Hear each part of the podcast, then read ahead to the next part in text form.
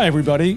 I'm Patrick McEnroe, and this is Holding Court. All right, time for another edition of Holding Court, and uh, very, very happy to have uh, just a tremendous guest on with me today, coming to me from the other side of the world. So it's nighttime for me, it's morning for Mr. Mark Dreyer, uh, who has written a book called Sporting Superpower, all about China and their uh, interest in sports and politics uh, and in the world or in business, Mark. And this is something that's intrigued me for uh, obviously the last couple of months with the Peng Shuai story in the tennis world, and then into the Olympic Games, uh, that of course the Winter Games that went on recently this year. But you've been living this life for a long time. You've covered a lot of sports over throughout your career. You've been living in China now for well over a decade. Um, what's it like right now in China? Because they're sort of experiencing COVID, really a little bit what we experienced here in New York City about two years ago. It's bizarre. it, it is. I, I actually, uh, I just escaped the mainland uh, a week ago because it just felt, you know, everyone was working from home. Uh, my family had actually been stuck out in Taiwan for the past two years because they've been unable to get visas to return because that's how how tight the border restriction has been. And so I was able to rejoin them. Uh, it, it, just it didn't make much sense to stay in Beijing right uh, at the moment because, as I said, everyone's uh, testing every single day. Uh, compounds are sort of being locked down on a, on a regular basis. They're trying to do everything but a citywide lockdown. You, you might have seen the headlines out of Shanghai, which was really, really messy and still ongoing there. So uh, Beijing kind of holding the line, but everyone's uh, working from home. And at that point, you know, well, I may as well work from work from here for the next little while and then see how things are. But it's it's a it's a tense time, I think, and and uh, for, for my for my friends and colleagues who are who are still in uh, on the mainland in Beijing and elsewhere. You know, it, it's all consuming. It's it, every day you're looking at the, the case counts and and and what's going to happen and can I walk outside today and are the supermarkets going to be closed? So it's yeah, it's it's really where everyone else was kind of two years ago. It's it's quite bizarre. What's this, what's the situation, Mark, with the vaccine over there? I know China had their own vaccine. Uh, is is the majority of the population vaccinated over there? I mean, obviously we're having outbreaks here. We're having a kind of a, a upster, uptick right now in the New York area throughout the country, but particularly where I am, just outside New York City, where the percentage rates of people testing positive, just up over 10% at the moment. Now, luckily, no one seems to be getting, or not no one, fewer people are getting very sick and getting in the hospitals. But what's the overall situation with the vaccine in China and where they're at as far as that's concerned? Generally, it's been pretty good. Uh, but there's a couple of things to add here. Number one, the least vaccinated population is, is the elderly. They're just more skeptical uh, uh, historically, you know, they've lived through a lot here in China going back uh, several decades, and so they're they're not as vaccinated as the rest of the population. But you know, China's population is 1.4 billion people, right. so I think they've had you know more than two, well over you know two, maybe coming up for three billion vaccinations at this point. Uh, but but the elderly population, the most at risk, that's the one. That's why China is so bent on on you know trying to maintain this this almost impossible COVID zero strategy uh, because they know that if they were to just let it rip, uh, a number of, of the elderly population would would would get sick. And and just when you extrapolate based off that 1.4 billion figure which is which is you know comes into everything when it comes to china it's just the size of the population they would have a tough time i think for sure.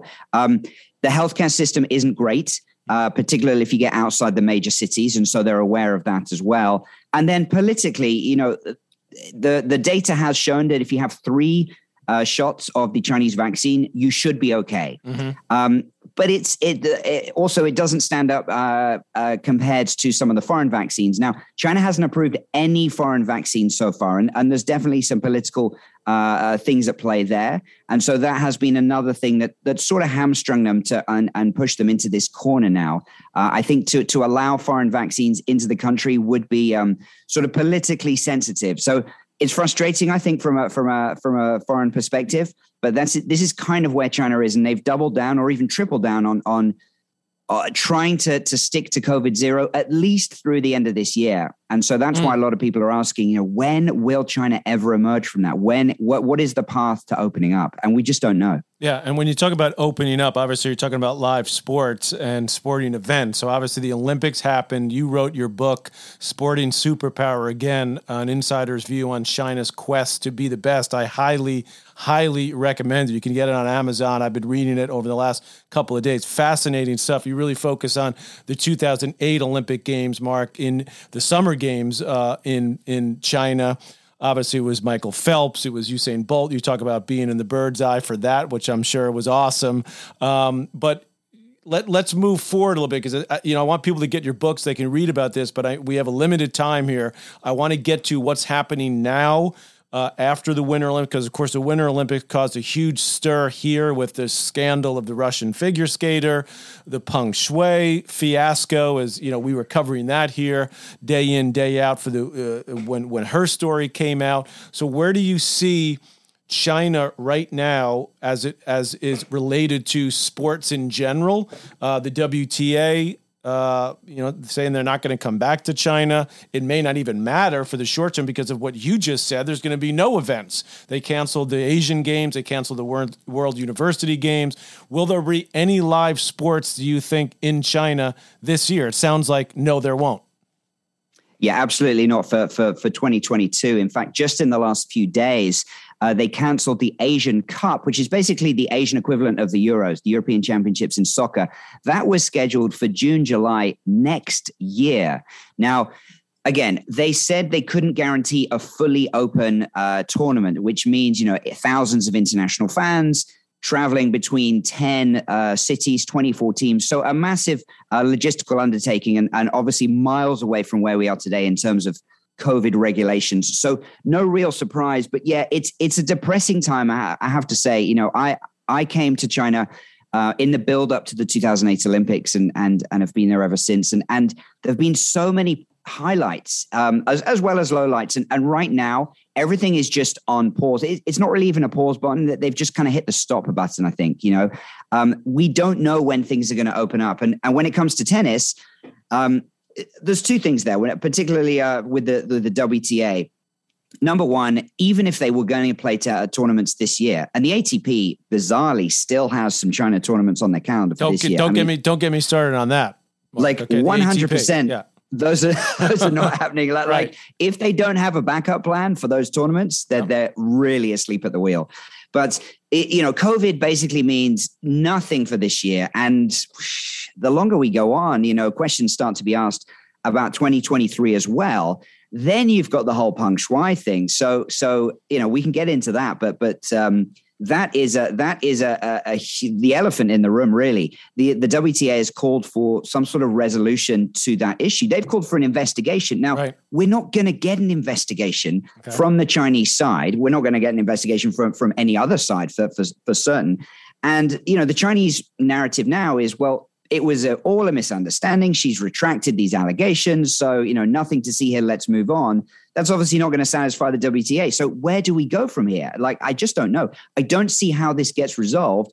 And if the WTA backs down, there's going to be a massive backlash given the stance that they've taken on this. Yeah, I mean, it seems to me that they can't back down at this point. But you bring up the ATP, which I've criticized multiple times for not taking action, particularly you know earlier this year, in the beginning, uh, end of last year when the Peng Shuai situation um, came to light. So let me ask you this, Mark: where where do you think Peng Shuai is doing right now?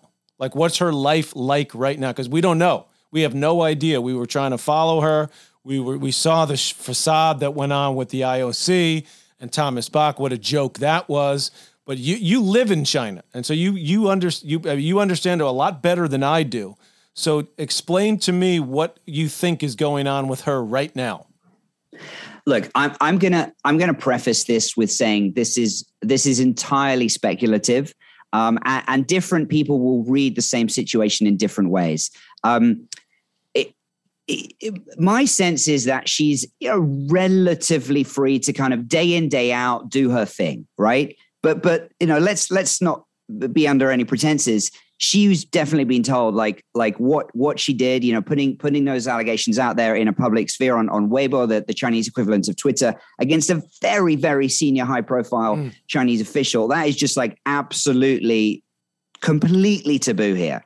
It within 20 minutes, it was fully censored and scrubbed from the internet. Um, and so she'll be under no illusions. Like if she is to ever breathe word of that sort of thing again, there'll be serious repercussions. But the fact that she is you know she's been paraded on this sort of farcical exhibition tour from from pre-olympics with with thomas bach and that call then she was even at the eileen gu freestyle final like why did she need to be at right. the olympics she, right. she's a, she's a, right. she's a women's tennis player um, the other thing is she's she's basically two years retired at this point. So we're not going to see her in a tennis context anytime soon. Mm-hmm. So it's not like she's being prevented from playing. Um, again, it, it's it's definitions of freedom. Do I think she's locked up in some in some jail cell? Probably not. Does that mean she's free? Well, it depends on your definition. Um, I, I, don't imagine she's kind of locked down at home, but but she might be. She might be. And again, it's it's it's um again, I'm not trying to be an apologist for for the Chinese state here. I'm just trying to give my best sense of of probably what the, the top likelihood is. Does this mean this has been resolved and and and we should all forgive and forget? Well, well, well, absolutely not. But uh, I, I, think there are I think there are the levels of freedom. Again, from a Western perspective, this mm-hmm. is probably it's probably a little bit more black and white. From a Chinese perspective, you know, being locked up uh, um, uh, and being locked at home, there's house arrest. There's kind of like, well, you're under watch. Uh, you're generally free to do. You've been kind of spoken to. There's there's probably a huge scale of of freedom. And again, this is speculative, but but uh, that that's probably my best assessment of of of where she is, well, and, and others would others would disagree, but I uh-huh. you know I think that's probably what, where, where where we are. Well, you're someone who's lived there for 15 years. Mark Dreyer, everyone. Again, his book is called uh, "Sporting Superpower," and in that book, you discuss obviously many athletes, many of the Chinese athletes, and the pressure they're under to perform in the Olympic Games, and why China has put so much into the Olympic Games. And you do discuss a Yao Ming, of course, who's well known here in the United States, maybe the most well known, Li Na, the great tennis champion, uh, first time, you know, the only Chinese player that's won a couple, and she won a couple of majors, and she had this amazing personality which captivated tennis fans all over the place. You talk about um, her journey and her issues with the media and the press and sort of speaking out against a, a, little bit against the Chinese coaching system and the culture in her country. Eh, I haven't heard boo from her, you know, in from from the Peng Shuai standpoint, and the the Chinese experts that I've spoken to over the course of the last four or five months, as this came to light, said don't expect to hear from her from this situation. Would you agree? Absolutely, absolutely. I mean, look, again, it goes back to your definition of freedom. You know, it, technically in the Chinese constitution, there is freedom of speech, but that's clearly just not the case. You know, the internet is heavily, heavily censored and it is effective. Censorship really does work in China. And so you kind of have to, you know, I, I think uh, people sometimes dismiss, oh, all the Chinese population are brainwashed. Well, you know, that that's, I think, a, a hugely unfair accusation, but mm-hmm. people, people uh, do form their opinions based on what they're reading. And when when you know a lot of stuff is is scrubbed or, or blocked from the internet, it, it's hard sometimes to get that more well-rounded perspective. And and and often in the West, we we we also have a one-sided perspective as well. On Li Na, you know, she is is living and working in China, so she's just not in a position to be speaking out publicly on that. That's that's just not something that she can do. Uh, and again, people can criticize her for that, but it's not realistic. Uh, she has gone to business school. She's kind of uh, turned to to, to mm. business. She has an academy with with Nike. Um, she's definitely kind of kept her head down a little bit, but I would expect her to be uh, closely involved with tennis uh, for many, many years. And I think just, you know, a word on Li Na, she is, she's the you know, she is probably the, the best hope that we've seen for the Chinese sports industry. She's everything that, that Chinese athletes could hope to be in terms of becoming global superstars. You mm-hmm. know, she, she had the Australian Open crowd eating out of the palm of her hand when she won her second Grand Slam yes. 2014 with her victory speech. I don't know if you're. I was uh, there. You, I was there in Melbourne. Yeah, it was amazing. I loved it. It was. I mean, j- just like and her husband know, and her husband is a classic too in the crowd. Oh, I love them. Yeah. Yeah. I mean, just the the jokes that she was making, yeah. people should go and look it up on, on YouTube. Like, you know, not perfect English, but perfectly good enough to, to make mm-hmm. herself understood and just hilarious. And, you know, she was she's the best ambassador, you know, sports or otherwise, that I've that I've seen from China. Um, you know, in in the 15 years that I've been here. So so China needs more of this. The world needs more of of, of Chinese superstars like Li Na, and and hopefully, you know, post COVID, we can get back to that. Um, you know, there are some bright spots. Uh, Zhou Guanyu is is a rookie in, in Formula One this year. Right. I actually just had him on my my podcast, the China Sports Insider podcast, this week. Mm-hmm. Um, unfortunately, he's from Shanghai and he can't even race in his home Grand Prix. he can't get out of his apartment. He can't get out of his house. Right. well, he's he's. I mean, he's he's on the circuit right now. He's, he's in Spain, okay. but he can't right. come back to China. Um, so that's frustrating to for you know for the growth of sports, for the growth of the sports industry here. Uh, but yeah, Li Na, what a story! Uh, it would be great to see more from her, but uh, I think uh, she's probably, um, you know, there's, there's there's more to come from Li Na uh, for sure. I think. Mark Dreyer joining me here on Holding Court, and you know, you mentioned um, you know the differences of of the viewpoints the opinions between the west and between china and that's why i love having you on because you you live it you're there you're making your career out of being a journalist. You were a journalist in europe for many years working for multiple networks. You've obviously written this tremendous book. Um, but when when i don't know if you were paying attention uh, during sort of the lead up to the Olympics and the, and the Peng Shuai story, and then just the overall Olympic Games and the human rights issues that China is facing. So I mean, it was a it was a groundswell constantly of you know somebody like me who's you know just a tennis guy and just being asked to come on CNN and different networks and talk about it and putting this pressure on China and is there a tipping point? You know, the WTA taking this quote unquote moral stand is I know China just probably couldn't care less right? I mean, the, the, the economy is so huge, it's so big. Tennis is a very small part of it. But what, what does someone like you think about that who sees the business side? You focus so much on sports, politics, and business, that intersection. What does someone like you think about? Is, is this ever going to change the behavior, or should it, of the Chinese government, the communist system over there? Is this something that could actually impact them? You know, the NBA got a lot of criticism here in the U.S. for not standing up to China, for, for sort of kowtowing to them, uh, the Houston Rockets story of a couple of years ago. Where do you come down on that whole debate?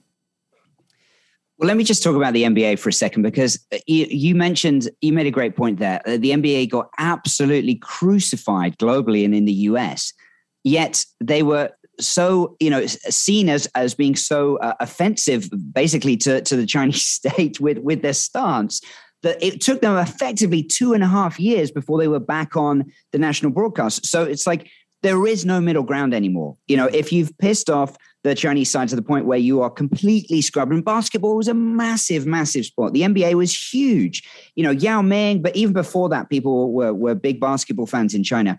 Um, yet their stance was seen somehow as kowtowing in the US. It's like, you know, you try to, to, to tread this middle ground, or even they thought they were kind of uh, standing up for free speech, and that backfired massively. So, so it's like that was when this the China story and the implications of, of dealing with China, I think, really burst onto the global stage. That was the first time that this had become a global story. And, and, and I write about this in the book that it, brands sometimes often out of sports fashion brands or um, uh, you know hotel brands airlines they'd made some sort of faux pas as china would see it for perhaps uh, you know they they'd listed taiwan as a separate country on their website or they right. you know had said something that was seen as offensive to, to chinese people online and so they had to issue an apology now the playbook back then was you issue an apology in chinese you put it out on chinese social media you keep your head down for two, three months, you move on, and then someone else is in the firing line and you're kind of back to normal. The NBA story was the first time there was global attention, a global spotlight was shined on this. And so your actions in China for the first time were seen from a Western perspective in, in the West of the world. And so you were no longer able to play different sides and, and, and have one message to the US and have one hmm. message uh, to, to China. And I think that, you know, that that's just a reality. And so, where we are now in terms of uh, you know uh, the business implications of, of Peng Shuai and all these different things, I try as best as I can to kind of keep my own personal opinion out of it and just sort of think, well, what are the implications of this? The mm-hmm. WTA has taken a stand. They have basically said we're not playing in China indefinitely until we get right. some resolution, some sort of which, answer, right? which we're not going to get. Right. That obviously puts a lot of pressure on the ATP because if they uh, come back to China, they'll be seen as as as as being traitors to the women's. There'll be there'll be a huge reputational backlash if the men's tour comes back to China. Uh, particularly, a lot of the uh, the men's players spoke out. Even if the tour didn't, the men's players spoke out in defense of, of Peng Shuai. Then you've got the NBA thing and the issues that they've had. You've got the the Premier League. Uh, they've had a couple of players who who have tweeted uh, about the the situation in Xinjiang and human rights and and the Uyghurs and so on. And so, a lot of sports brands are beginning to think is China worth the trouble? Right. Well, that's, yes, yeah, it's the biggest. Right. Yes, it's the biggest market in the mm-hmm. world. Mm-hmm. Yes, in an ideal situation, we would want to engage with China.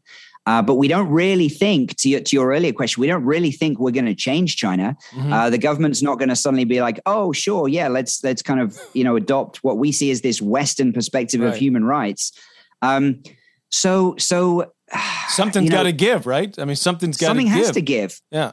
Um, and right now, China is beginning to lose out. You know, I say that as someone who's who's made a career in China for the past 15 years. It's desperately disappointing and frustrating uh, for me to see that. But if you have the Premier League sort of thinking, you know what, China's great, but maybe India is a better market for us. Mm-hmm. Maybe let's pivot to, to other nations. Um, when China sets itself up as China versus the world, mm. the world is always going to win. It's just a bigger market, you know, and, you, it's your home market for all these brands. If it was China versus India versus you know individual markets, right. then sure, but it's it's not. Everything is is viewed from a global perspective through a global lens today, and that is where we are. Yeah, it sounds like China has always thought of it. You know, we're going to show everybody, and we got the mil- the economic might. Well, we know they have the military might too, but just from the standpoint of sports, that they've got so much uh, uh, economic clout that they could sort of dictate the terms. And it seems like that tide is starting to just just I'm not gonna say it's turn, but it's evolving right now. And with COVID happening, um, you know, I said this during the when the pandemic was at its highest here. You know, I didn't go to Wimbledon. Wimbledon didn't happen. You're you you you know this well. You covered it. You were there. You're English. Uh, you know, the world went on. Life continued. Right without Wimbledon, it didn't happen in in 2020 and and you know the rest of the world just went on. I mean, if if if all of a sudden there's no tennis in China, guess what? There's still going to be tennis. Tennis is still going to happen. I want to ask you this before I let you go, and you've already given me a tremendous amount of time and just unbelievable, um, unbelievable stuff. Mark is just announced here today in the U.S. You probably heard this because you cover all sports that the women's soccer team is going to be getting the same uh, payments from the U.S. Soccer Federation that the men's team are getting, uh, based on you know their how they perform in the World Cup and how they've sold their own uh, uh matches, their friendlies, and so on. What's your take on that as someone who knows this sport inside out? Well, from from eh, you know from a Chinese perspective, uh, it's actually kind of interesting. Historically, the women uh, in China have done much better than the, than the men. Not not not universally, but kind of across the board. Definitely in tennis. definitely in tennis. Uh, certainly in tennis. Uh, yeah. also in the Olympics, I think about you know maybe two thirds of, of of gold medals over the last number of, of Olympic Games have been won by women versus the men, which is pretty significant. Women's soccer, uh, um, some of your uh, listeners will remember that, that, that, China got to the final against the US yes. um, just about a couple of decades ago. They've tailed off slightly, but the men's team has been awful mm-hmm. uh, and continues to be awful. So the women are certainly much better. Um, one person who stands out again, probably not very well known over there, but Zhu Ting is a is a volleyball player. Uh, she was playing professionally in Turkey, uh, reportedly making a million dollars, the first female player wow. globally to be making that kind of uh, salary. So far more higher profile than than um, than than than some of her male counterparts. So again, it's sports specific. There's some big stars in uh, for men's when it comes to you know ping pong and, and badminton and so on. But I think uh, actually. Uh, when it comes to the sporting sphere here, the women have have certainly um, more than held their own, and so uh, you know that that's good to see. Uh, I think obviously um, parity in tennis. We've had parity for a long time um, it, with with some of the tournaments uh, taking a little bit longer than others to, right. to catch up. Um, but uh, I think that that's certainly the way we're going, and good to see soccer uh, making steps in that direction as well. All right, before I let you go, Mark, your prediction on when will we see professional tennis back in China? That's probably one of the biggest, they're probably one of the hardest questions yep. to answer right now. That's why I asked it. Yeah. I'm, I'm, can you tell I'm stalling for yes, time? Yes, I can. Um, 2025. Yeah, that's what I was thinking. I was I was right there with you. 2025. By the time this all blows over, COVID blows over, and may maybe China relaxes things just a little bit. I don't know. I mean, I'm I haven't been there in years. I've been there many times to play back in my playing days, but I haven't been there in a long time. Uh, but I think I'll I will I will bow to you on that prediction. I'm with you. well, well, come back to me then, and we'll see who who's right. Sounds good. Mark Dreyer, everyone. You could follow him on Dreyer China on Twitter, and again, his book Sporting Superpower. And tell me, uh, tell the name of your podcast again, so everybody could follow that and check that out. The China Sports Insider Podcast. China Sports Insider Podcast. I uh, thank you so much for joining me. I know we pulled this together pretty quickly, so I appreciate it very much. And uh, anytime you want a little American vibe on your podcast, I'm available. awesome. Uh, massively enjoyed it. Thanks so much for having me on. You got it. Mark Dreyer here on Holding Court. Holding Court with Patrick McEnroe is powered by Mudhouse Media.